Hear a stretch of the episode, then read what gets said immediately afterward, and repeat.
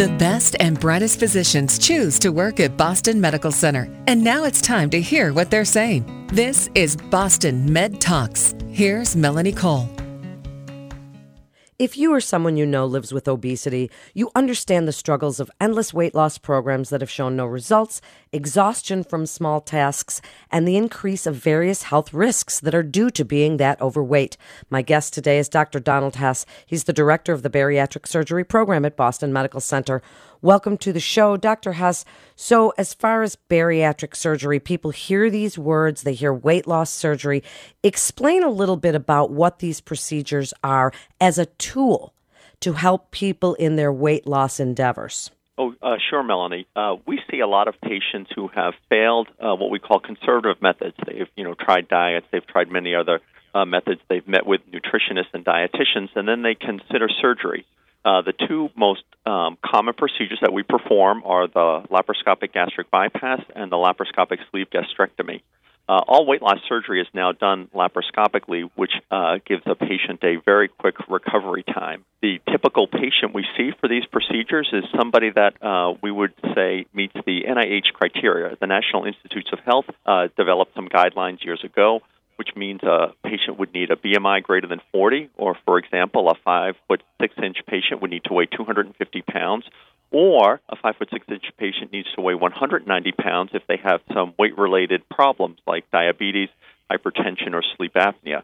A lot of our patients uh, undergo weight loss surgery not just to lose weight, but also to fix some fairly life threatening medical problems. Oh, and one other thing I'd like to mention that bariatric surgery is covered by every health plan in Massachusetts. So, whatever health plan you have, whether it's one of the state run programs, private insurance, uh, it, Massachusetts it, residents have bariatric surgery as a covered service. So, let's speak about the the process itself of getting to be a candidate or a potential candidate for bariatric surgery. What's involved for the patient? Is there psychological counseling involved? How do you advise them that this is this is a big deal and what they should be looking for and forward to? Oh, absolutely. Uh, one thing that we instituted a number of years ago is an information session. Uh, it's something that you would, when you contact our office, uh, we have a number of them during the week uh, Monday evenings, Friday midday, and also a, a one for Spanish speaking patients on Fridays as well. Uh, that information session will go over all the procedures, the risks, the benefits. Uh, uh, it will discuss the procedures and specific health issues that they improve. For example, uh, gastric bypass is uh, better for diabetes uh, than some of the other operations. So we uh, talk about that. Somebody that might have uh, reflux or heartburn, one operation might be better than another. Once they do that, then the first step in the process is meeting with the surgeon. Uh, everybody will get gets an individual appointment with a surgeon, where we look at each candidate, uh, go over the their health history uh, their dietary attempts, uh, and um, determine whether we think they're a good candidate for the operation. Once that's the case, once that's the case, we have a very good uh, multidisciplinary program. We have bariatric-specific dietitians. We have a number of medical nutritionists. Now, these are MDs and NPs that uh, work only with obesity. Uh, they help patients change their diets ahead of time, help them lose a little a little weight before surgery to make it a safer procedure, and uh, help prepare them for the operation. Everybody is required to undergo a psychological evaluation. Um, most of the time, uh, this is just perfunctory, but of course, we want to make sure that people's um, uh, problems with obesity uh, aren't stemming from some underlying psychiatric problem that hasn't been treated. Uh, often, the psychiatric uh, evaluation uh, um, it, it, won't stop anybody from having surgery, but sometimes we suggest that they get some counseling ahead of time to help any problem that has yet to be treated. There's so much information on this, Dr. Hess. We could really speak for quite a long time. But what do you want them to know before the procedure, or what would you like patients to do?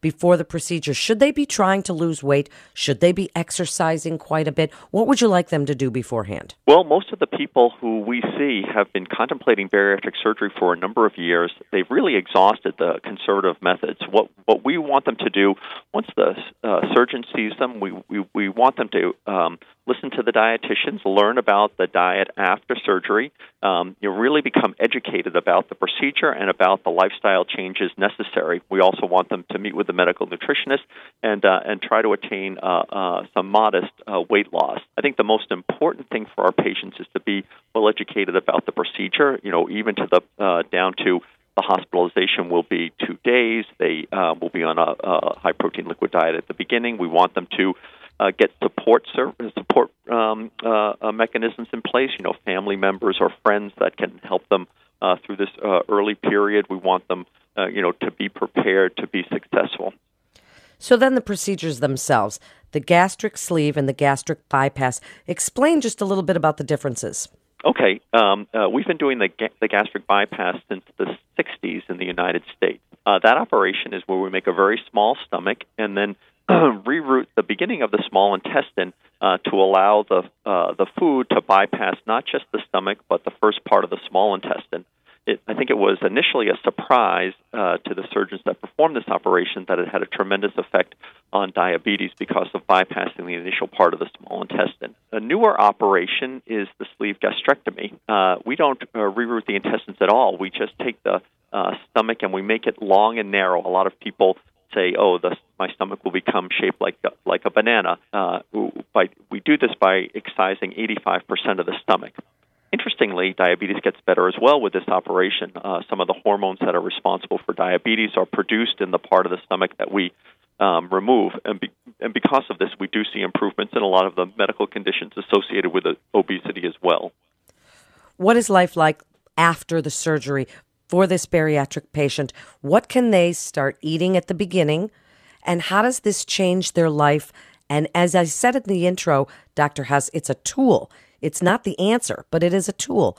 So what what is it like for them afterwards? Well, it's uh, the most interesting thing that we see as weight loss surgeons is uh, the patient's hunger uh, is gone for the first six to nine months after surgery. I think when patients think about, oh, the surgeon is going to be making my stomach very small or very narrow, I'm not going to be able to eat a lot, I think their big fear is that they'll be hungry, they'll want to eat, or they'll feel deprived, and that, uh, interestingly, is not the case at all. Uh, they do not want um, you know uh, sweet foods anymore. Sort of the the patient's uh, taste change quite a bit. The uh, we recommend a high protein, high complex carbohydrate diet, and that now matches their desires. Uh, initially, we have them on a high protein liquid diet. We then uh, convert them to soft solids, and then after six weeks, we open it up with a lot of education. There are some foods because of the small um, uh, the narrow sleeve or the small stomach with the gastric bypass uh, that never go down well for mechanical reasons. And these are bread that's not toasted, pasta, rice, or uh, very fibrous red meat. Uh, none of that uh, uh, goes down well. But besides that, their diet is relatively normal. You know, chicken, fish, uh, you know, vegetables. I mean, we have them eat their protein first when they eat a meal, uh, then go to the vegetables, and then perhaps the starches. But we feel the starches aren't necessary. So in general, they're eating, you know, very healthy, um, you know, what would appear to be a very normal uh, diet uh, many months after surgery. What about supplementation for vitamins and minerals? Yep. So we uh, recommend that everybody, if you're going to sign up for one of these operations, uh, you have to know that there's an incidence in both of them of iron deficiency as well as uh, B12 deficiency. So for that, we recommend everybody has a multivitamin with iron as well as a B12 supplement. The good news is the liquid B12 supplements now can bring everybody's uh, B12 level not just uh, to normal, but even above normal when we check it uh, after surgery. And we do check everybody's uh, uh, vitamin, vitamin and minerals mineral levels uh, three, six, nine months at a year, and then yearly thereafter, just to make sure uh, things are going well. The additional thing that we recommend with the gastric bypass is a calcium citrate supplement, and this is because calcium is absorbed in the part of the small intestine that is bypassed uh, um, when we do the gastric bypass. The one misconception is that patients who have the sleeve uh, will not need any vitamin, and mineral supplementation, but patients with the sleeve are also at risk for iron and B12 deficiency. Some of the stomach acid is no longer secreted, which um, helps iron be absorbed. Uh, and uh, one of the proteins that help B12, uh, B12 get absorbed is uh, not produced as much in the sleeve. And what about fluid intake, Dr. Hess? Because this is a very important part. Dehydration can happen pretty quickly and be a cause for readmission to the hospital. What do you tell them about hydrating? Uh, it is our number one cause for readmission. It's a little more common with the gastric bypass than the sleeve gastrectomy. Uh, we want everybody to get in at least 60 ounces of fluid.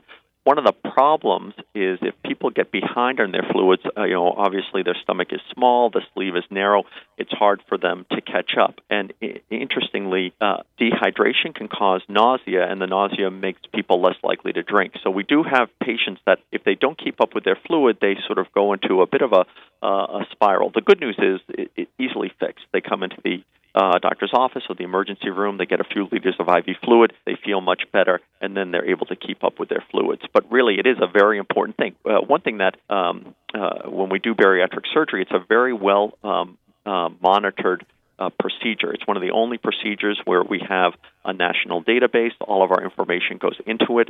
Uh, we receive reports every six months from our governing body telling us how we're doing compared to our colleagues. So, you know, if your readmission rate is a little bit high, uh, they will let you know, uh, and then you'll take steps to uh, decrease it.